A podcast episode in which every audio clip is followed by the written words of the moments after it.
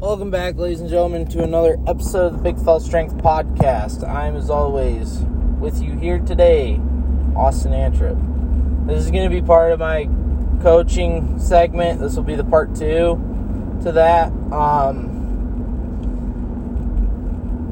we're just going to go over basic stuff, and I'm going to use my story from part one to kind of relate to that. And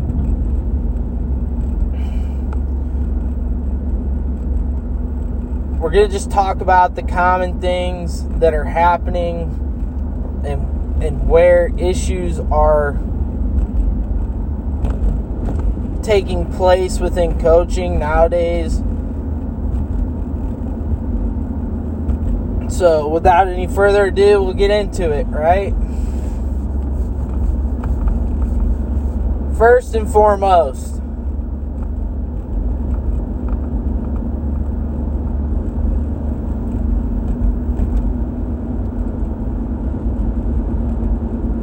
the biggest problem in coaching on all levels is communication. Usually at the professional level, coaches who don't communicate well are they're let go very quickly. Um, at the collegiate level, it, it all depends on who you're communicating with. Um,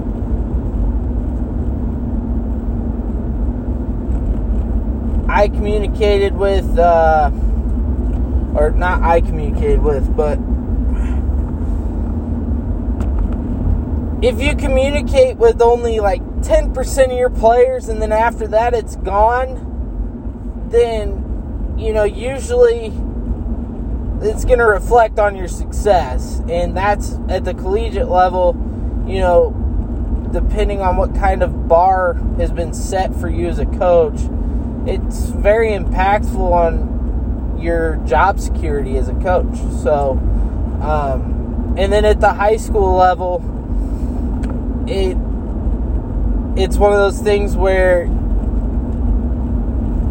coaches don't communicate, they're not successful and then they hold their hands up in the air, not understanding what the problem is. And that in it that in essence was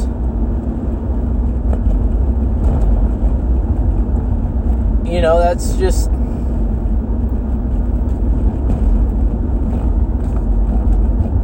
you there's nothing that can be done about that from a if you're a parent that's listening, if you're a coach that's listening, uh, or like an assistant coach to a coach that's like that, um, or a player.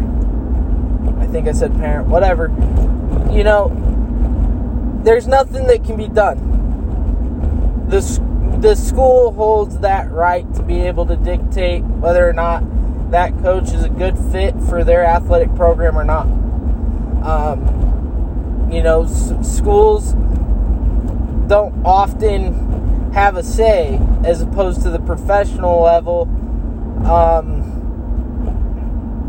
you know, athletes have more of a voice, and the coach kind of becomes that guy at the professional organization or at the professional level, I should say the coach kind of becomes that guy in the background, like truly, you know, because all all the cameras are pointed towards the players.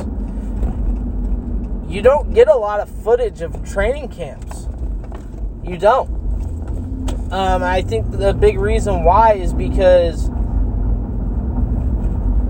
at training camp, the focus needs to be preparation and improvement, not you know, oh, you guys are on a winning streak and you guys are doing so good, you know, what do you have to say about it? Or watch this dude break a tackle and then go another 50 yards. Same thing with baseball. Like, yeah, you have spring training, but you know that there's camp there's camp before training. I'd say at the professional level for baseball, managers are a little more important, I'd say. Um, I'm not saying in football or basketball that coaches aren't important, but the on terms of hey, this guy is not communicating, he's being very disrespectful to us, is high valuable assets to this organization. Um, you know, and I refuse to play under this coach's tyranny, essentially.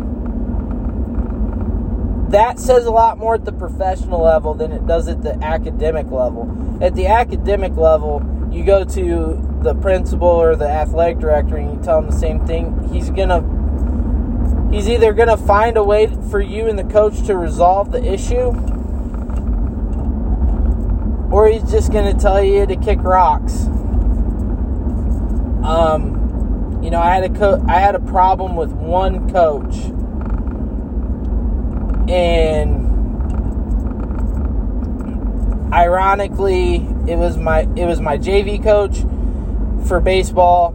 The head coach was also the athletic director uh, the day I quit, you know, the head the head varsity coach, um, you know, told and kind of implored me and, and, kind of begged me to go back out there and make amends and, and compete. Or, you know, I think it's one point he, if I remember correctly, he his last ditch option was, you know, have me dress varsity and be on the depth chart for varsity, and I just told him like I'd spent the whole year fighting to improve myself, fighting to get better, fighting to show this JV coach that you know I am a good baseball player, and he just never took note. And um, you know constantly was playing these mind games with me, and it just got to the point where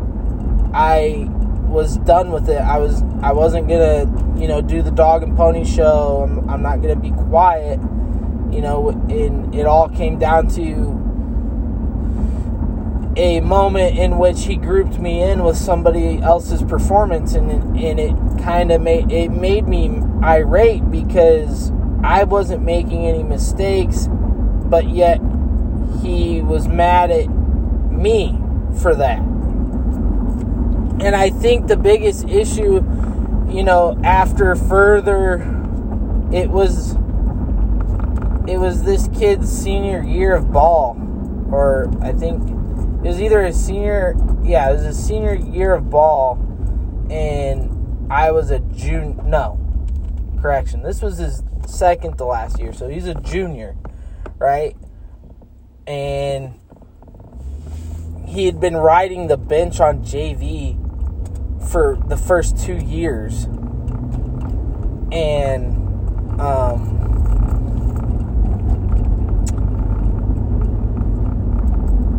I was a sophomore and I I found out that he was approached by this kid's parents because of his playing time. And I had a moment in practice, it, like first three weeks, where I strained a muscle in my shoulder. It was an easy, you know, take it easy for a week, stretch, make sure you're not like overdoing it. You know, just take it easy. You can still play, just don't be going crazy. And this dude benches me, right? And I'm not like I'm not mad about it now, but back then I'm ref- I'm reflecting my emotion and my feelings from how I felt back then. I'm just like, okay, whatever. But then when I found out that this kid was playing simply because his parents approached him as as the coach, you know, talking about, you know, he's he's got seniority, he's been he's been paying his dues, he's been riding the bench, and we want to see him play. And I think that that's what ultimately he didn't want to get mad at the dude that wasn't as good as me because then that would involve him being upset at himself. And so instead he wants to get mad at me because I can't I can't be worse than this kid. That's the way I interpret it. Right? I get pulled into the athletic director's office and so he's the head varsity coach and he talks to me about the whole situation. I said, "Listen, I said I'm 16 years old. I said I'm no by no means an adult yet, but on terms of right and wrong, I don't care." I said I've always been a firm believer in the best player plays. And I looked him dead in the eyes. I said, "If I sucked, then tell me I suck and tell me that's why I'm not playing." I said, but don't for a minute sit there and say that I'm not better than that kid. I said, because I've dressed for more varsity games as a depth chart guy, you know, and a, a designated hitter. I dress for more varsity games than this dude has, and he's a junior. I said, so clearly and he, he saw where I was coming from. But the problem was is that those two didn't exactly. This was his first year as a head coach, and the JV coach had been there for a little while, and they butt heads. That's how they are, and their communication was god awful.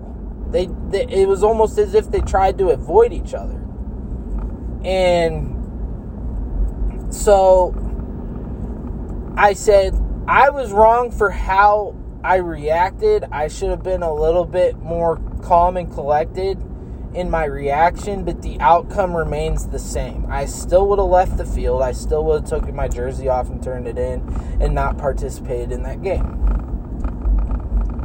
I said I said as a coach cuz he had quite a resume. He coached the girls softball team for a long time um, and was very successful, and then transitioned over to baseball.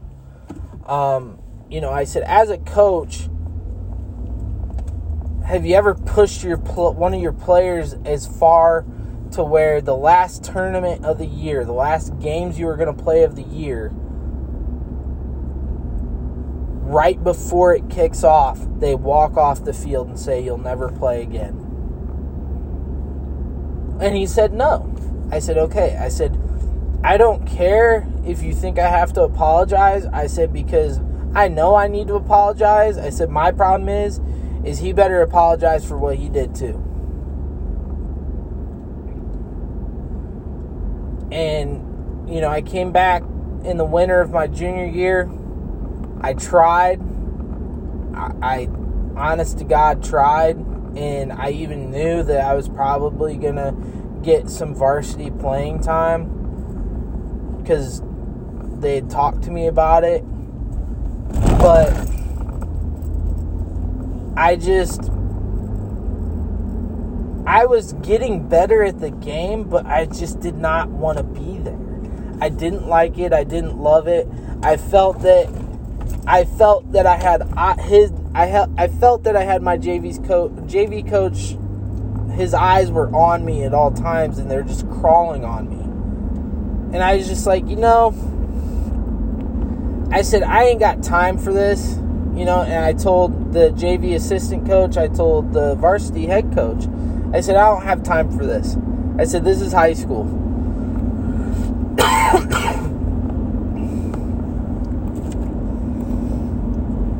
I said, there are better things I could be doing with my time than worrying about how this man feels about me. And I said, and I'll never be con- I'll never be able to be sec- feel secure about that again. I said because he he ruined the sport for me. And they couldn't understand it cuz I was getting better and you know, and I was just like I just don't want to play. I've lost all ambition. I've lost all drive, and I said I hate that, and I'm sorry I'm, I've wasted your guys' time, but I'm done. And I went on and I I decided I was going to throw track, and I wasn't any good at that either. But my coach didn't care. He, well, he cared, but he just he didn't care that you know some guy that's never thrown a shot put isn't getting better every day. You know. So, and he was also my offensive line coach. So, it was one of those things where I was just like, I'll do it. You know, I'll have fun with it. So that's the biggest part of this episode is communication on all levels. It is the most vital part because when you don't communicate, you bottle feelings up. When you bottle feelings up, you end up taking it out on somebody, and sometimes it's not who you should be taking it out on you're not uh, you're not hitting your problem head on. You're redirecting yourself and making yourself look like an ass as a coach because you you direct that energy towards somebody who doesn't deserve that. So communication is the most important thing. Get to know your players. You know,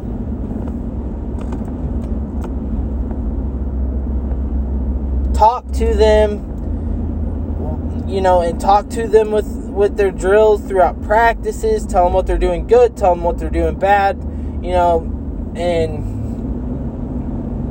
just remain ever so f- fluid with with your communication because it it speaks it speaks wonders when when you do it and the reaction and the improvement you'll see with your athletes is just going to be so much better because of the fact that they feel comfortable not only taking criticism from you but they also feel comfortable having a conversation with you. So they not only to better understand them the, what what it is you want but to better understand why you you want it in the first place you know so that's the most important part of this episode. A few other things to touch up on are things like uh,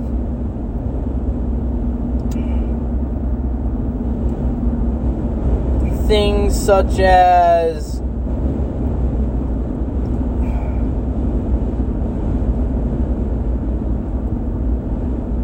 what, what patience. There we go. Patience, right? But you probably have to have a lot of that to listen to me talk. Patience. That it, it plays hand in hand with communication.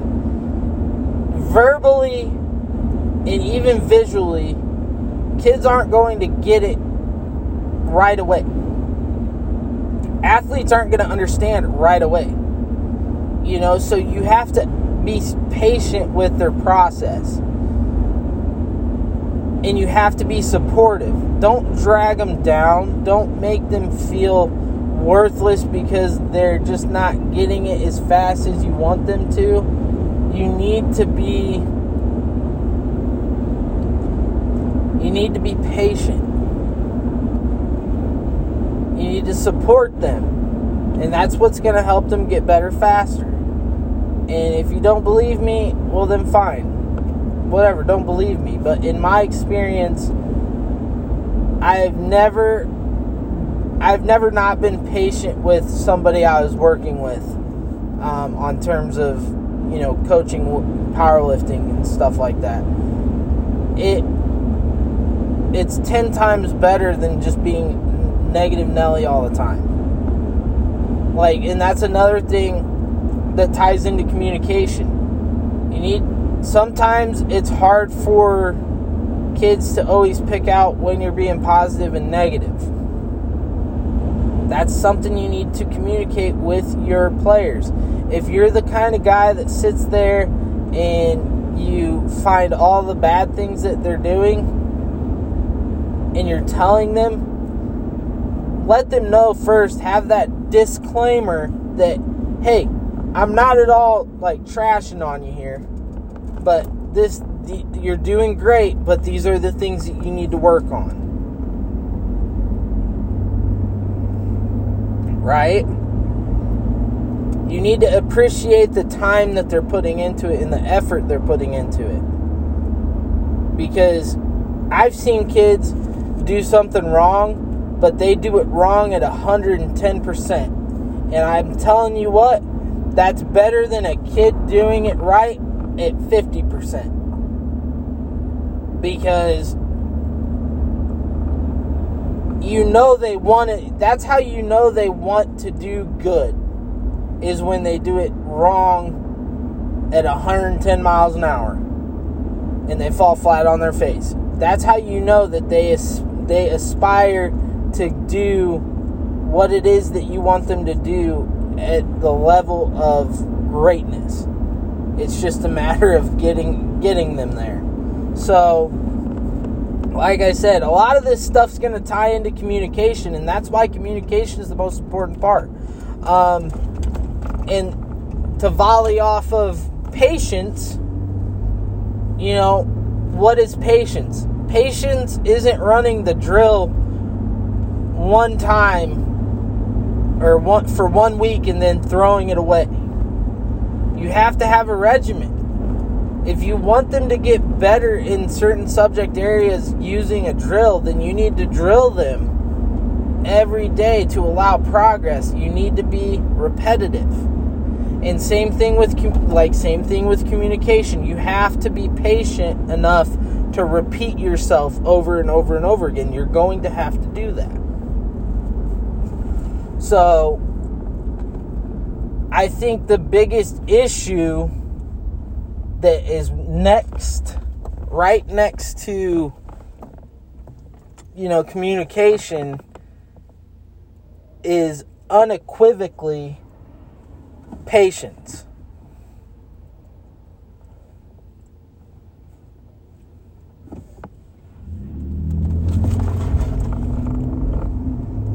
Absolutely and unequivocally, it's patience. Because the reason why people get tired of repeating themselves is because they're not patient enough to have to repeat themselves, if that makes sense. And I've seen it. I've seen it firsthand. Firsthand. Everybody will understand the drill except for one person, and then that one person gets told by the coach the same thing over and over and over again. And the coach is showing them how to do it, and it's just not working out. You know, he's still making mistakes and then the coach says, "I'm tired of repeating myself." You know, I've I can't tell you how many times I've told you this, and they just absolutely lose it.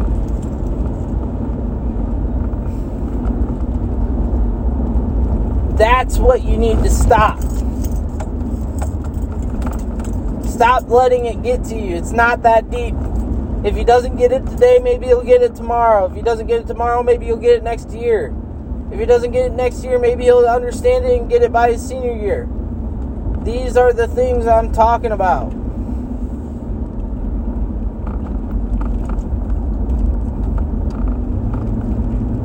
You know, you you have if that's if that's that's if that's the rate of progression, then you need to respect that. Not everybody progresses at the same rate.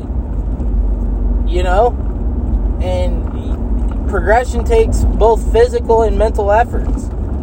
And some people are very physical beings. And then other people are more mental beings and not as physical.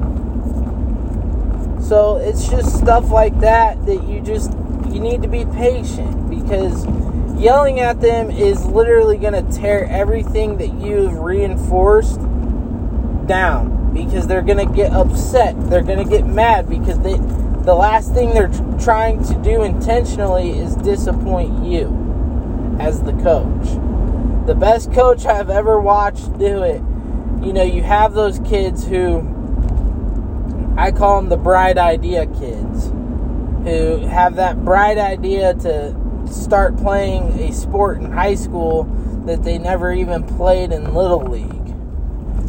You know? And the Bright Idea kids, it's easier to sit there when you're trying to teach them how to do things. And when they're doing it wrong, it's easier to sit there and laugh and engage with them and smile about it over and over again because it doesn't show them that you're mad. It shows them that you're you're humorous about it. And you know that can draw problems too. They can be insecure about the fact that they think they're making fun of you. But as a coach like i said communication you need to let them know. It's not that you're making fun of them. It's that you're laughing because you're laughing because you find it humorous that it would be this hard to teach somebody. It's like you got to explain to them the humor behind it. I'll say that. You know, because it is humorous. But you got to explain the humor behind it. You got to let them know. Listen, it's like you're it's like you're a T-ball player, but you're 16 years old and weigh, you know, 195 pounds. You know, so it's a little comical, but it's okay because everybody starts somewhere. This is where you're starting, and we're going to get you better. You know, you need to reinforce that. You need to communicate with them. And that's what that coach did. And then when he finally got through and he saw him do it right, whatever it was, I can't remember. It was some kind of baseball drill. He throws his hands up in the air, runs out onto the field.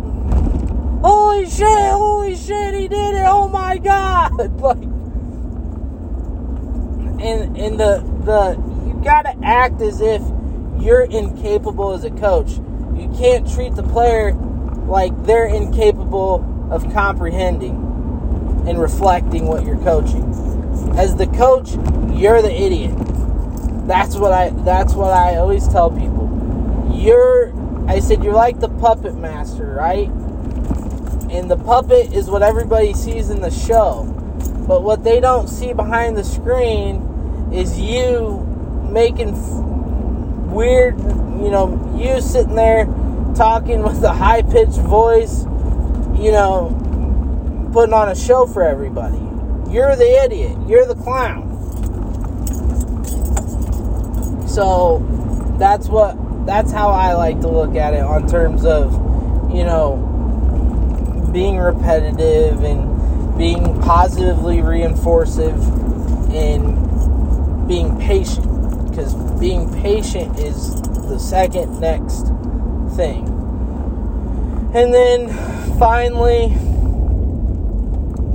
we've got the last thing, which is um, positivity. It's hard. It's hardest to be positive in the darkest of times. Um, and I, I, like I said, I've had this too. I've had everybody who counted me out, man. I've had everybody count me out of a lot of things throughout life, and they, the odds, they they put the odds against me, and I don't want to say that. I don't want to sit here and say, oh, I was still, I just rubbed it in their nose because I wasn't that kind of person but I kept pushing forward. And that's the positive out of that negative. Um, as a coach, especially with younger men or women, it's important that an adult is there to tell them that it's okay. It's important that there's an adult there to tell them that, you know, they tried their best and that they gave their effort. And it, it's important for you to be the leader. You have. I love the strong, silent type coaches because they're the always the coaches that get teary eyed at the end of the year when the season's over. When you get your ass kicked. And it's funny because that is where I feel you need to be the strongest for your players is you need to be there when they're sobbing in the and it's not I'm not saying you can't cry but you need to be there to point out the positives and not point out the negatives. The thing I hated hearing the most after 4 years of football at the end of each and every se- season is that you know, the coach would sit there and say, you know, I'm appreciative of you young men and I I I love you guys and you guys are important to me and always will be important to me and I cherish everything that you did for me. And I just hate hearing that because with me you're you're making it about yourself as the coach, what what they did for you make it about what they did for themselves. Because for most of them, it's going to be the last time they ever get on a football field or soccer field or basketball field in their lives. So make it about them. Tell them, you guys have nothing to be ashamed of. You guys may not have had a very big margin of success on terms of victory but you did set the standard of how to keep your chin up and how to take one on the jaw and keep moving. And for that, I'm most proud of. You know, or if you did have a winning most group of seniors who won a lot and broke records and you know you need to point those attrib- you need to point those things out and let them know that you know that if you're if you can be this successful in a sport, you can be successful in life, you know. But I hate coaches who sit there and cry and sob because they have to start over with a new group, you know, and it's like it brings such a grim outlook to it because it's just like dang he's right you know these guys were tougher than nails, and now we're not going to have that anymore. So um, that's that's my last thing on basics is like you need to be you need to find that speck of gold in the pile of dung. You know, you need to find that that shining star in the sky on a cloudy night. Um, and you need to harness that and you need to bring it to your team because you're a grown grown man or a woman. You've had your time in sports and you're blessed enough to be a part of other people's journeys now uh, on terms of ath- athletics and competition. Um, so I think that as a coach, you need to bring that positivity to them in their darkest times. You know, um, there's this kid who got injured right during the se- senior season. He had to miss the rest of it.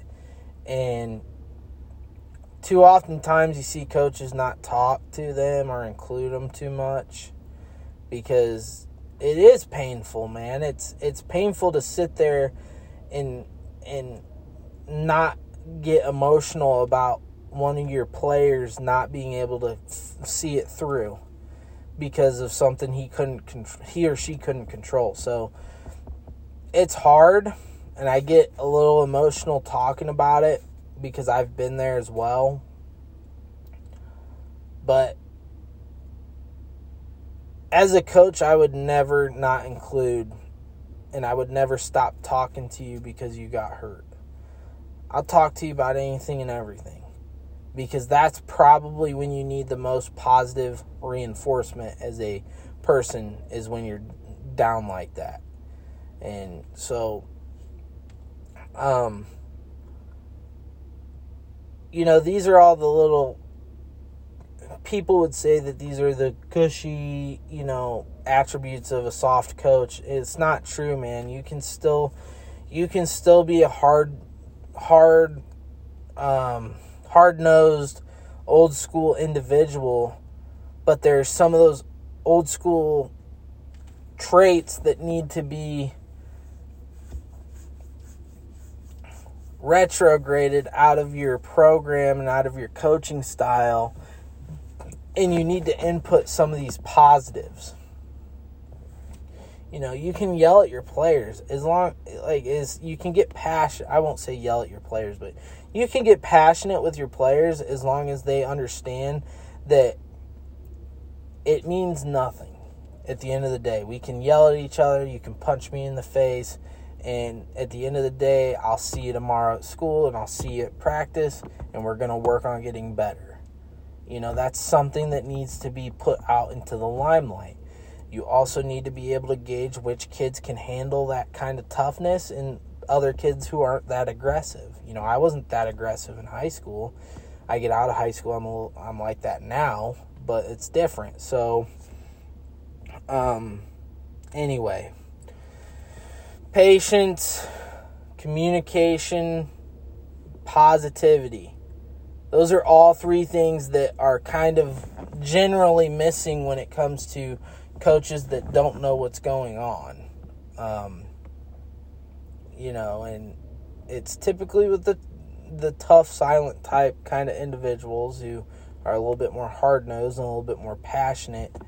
But you it's hard as a teenager to see through those kind of things in an adult.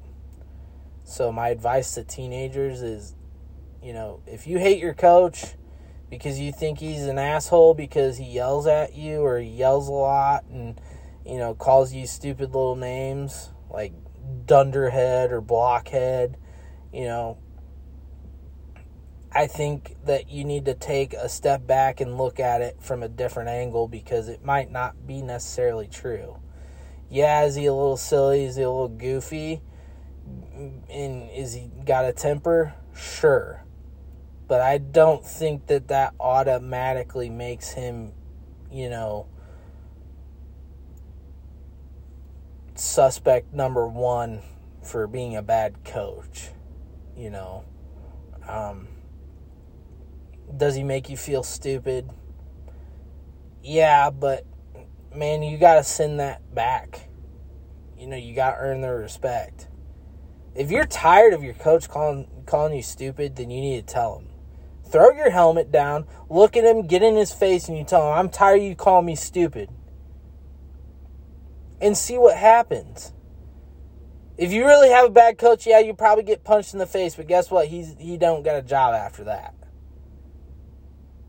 but more than likely he will he will sit there look at you he'll back off and he'll he'll be okay he'll respect you for what you just did you know so my biggest advice to players is use your voice don't go through these different channels of tattletaling and oh this is what you, if you're going to complain about it at home to your parents, then just go up to them. You the most important thing to learn in your teenage years is how to stick up for yourself. And it's going away from schools because you're not allowed to fight, you're not allowed to defend yourself. You get in trouble, it's frowned upon. You're looked at by society as a monster if you hit somebody. You know, so it's starting to go away and, and we need we need to find different ways to bring that back. And if that means getting up in somebody's face and questioning them and challenging them, then do it. You know, you can still be confrontational without getting physical.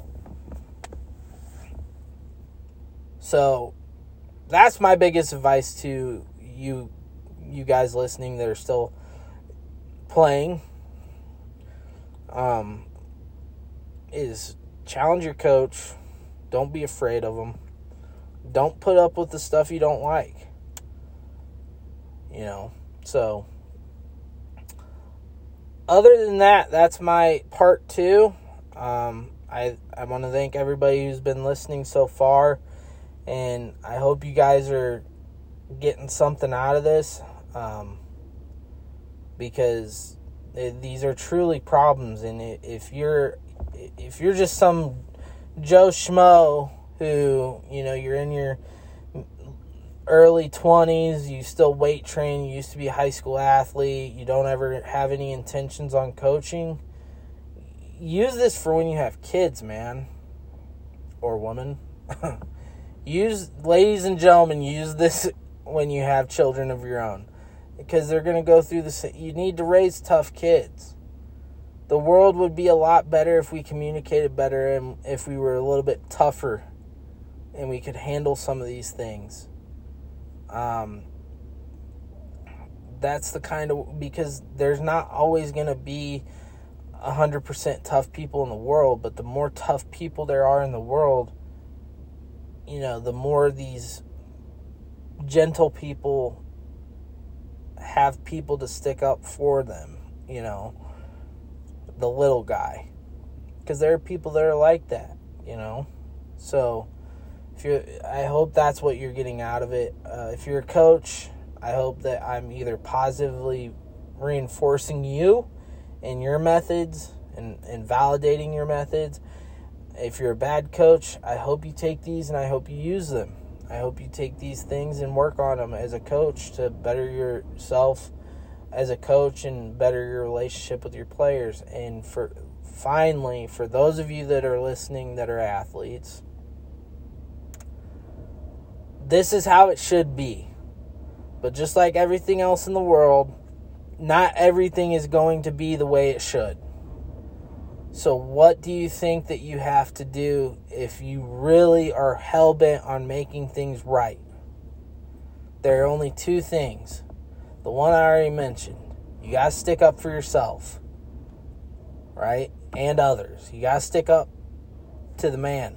You got to you got to get you got to challenge him. You know, the biggest reason why they get away, why people in dominant power positions don't change and don't ever get, you know, don't ever, they never change because they never get challenged. They never get checked. So be that person to stand up and, you know, say, hey, coach, like, no disrespect, not trying to get mouthy, but I'm sick and tired of you calling me stupid. I'm sick and tired of you hearing call my teammates and classmates stupid. It's not constructive and it's not helpful and it makes us hate you. You know? Second thing you can do is have aspirations to be a coach. Be that change. Be the change. Go out there, go to school, get your master's in coaching and coach the way it should be. That's exact. That's kind of what I'm doing. Um, not directly, but kind of part of what I'm doing. You know, that's the only way you can change it. And if you're not willing to do any of those things, then you just need to stop complaining about it. Like because all you're going to all you're going to do by complaining about it is dwell, and that's not going to be good for you. So, those are my two big things for you as the athlete. So, anyway, thank you guys for swinging by and listening. Um, this is part two. Part three, we're going to get a little bit more in depth with um, certain things, certain protocols as a coach that you need to have on terms of you know player behavior and um, deciding who gets to play and, and things of that nature. So thanks for thanks for listening and I hope you guys have a good day and that part three will be coming out soon.